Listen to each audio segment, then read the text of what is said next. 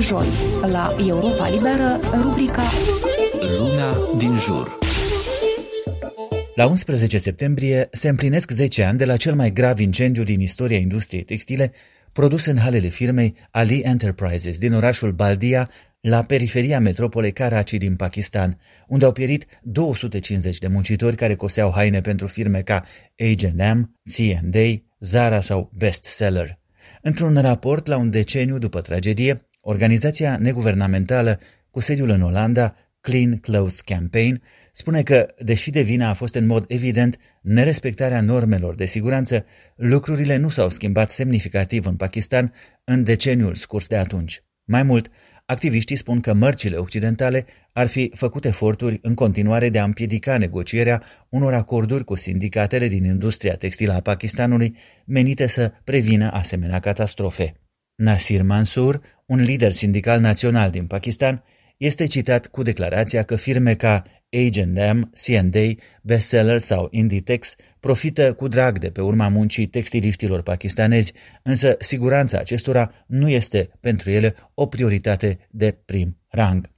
Saida Khatun, vorbind în numele Asociației Victimelor și Rudelor Victimelor incendiului de la Ali Enterprises, a amintit că numai în ultimele 18 luni, în fabricile textile și de accesorii din Pakistan s-au produs peste 30 de incidente grave de siguranța muncii, în care au murit peste 10 oameni, iar alții au fost răniți. Mansur, Katun și suporterii lor de la Clean Clothes Campaign spun că asemenea incidente ar putea fi evitate dacă firmele occidentale ar accepta includerea fabricilor din Pakistan în Acordul Internațional pentru Sănătate și Siguranță în industria textilă și de accesorii. Acordul a fost lansat în 2021, prelungind și extinzând geografic o înțelegere convenită pentru Bangladesh la început, după cel mai mare accident de muncă din istoria textilă, anume prăbușirea halei fabricii din Rana Plața, soldată cu moartea a 1100 de muncitori. Ineke Ejeldenrus de la Clean Clothes Campaign a spus că raportul publicat de organizația ei la 10 ani de la incendiul de la Ali Enterprises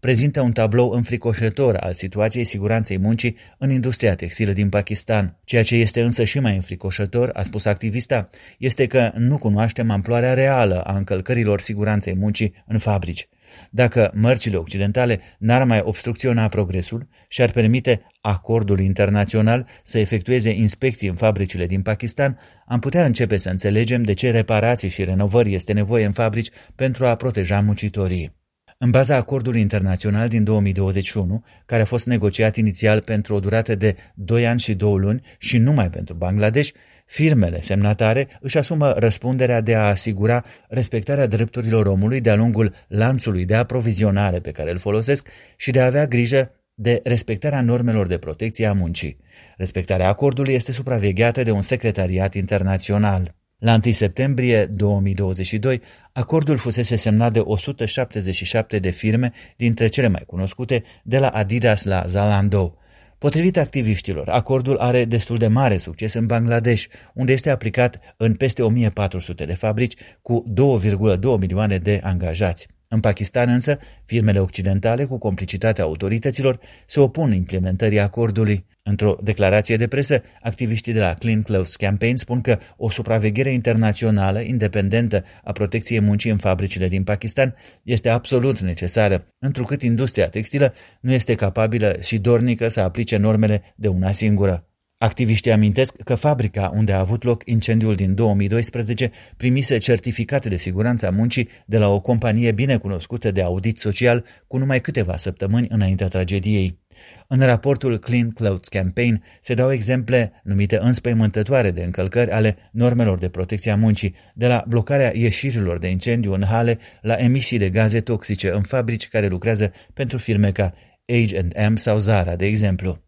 În ciuda eforturilor sindicatelor și activiștilor, dar și ale unor firme cuprinse de remușcări sau nutrind dorința sinceră de progres, situația industriei textile rămâne precară în lumea întreagă, mai ales în țări ca Malaezia, China sau Pakistan, unde lipsa de transparență a administrației publice și corupția contribuie la stagnare în această privință.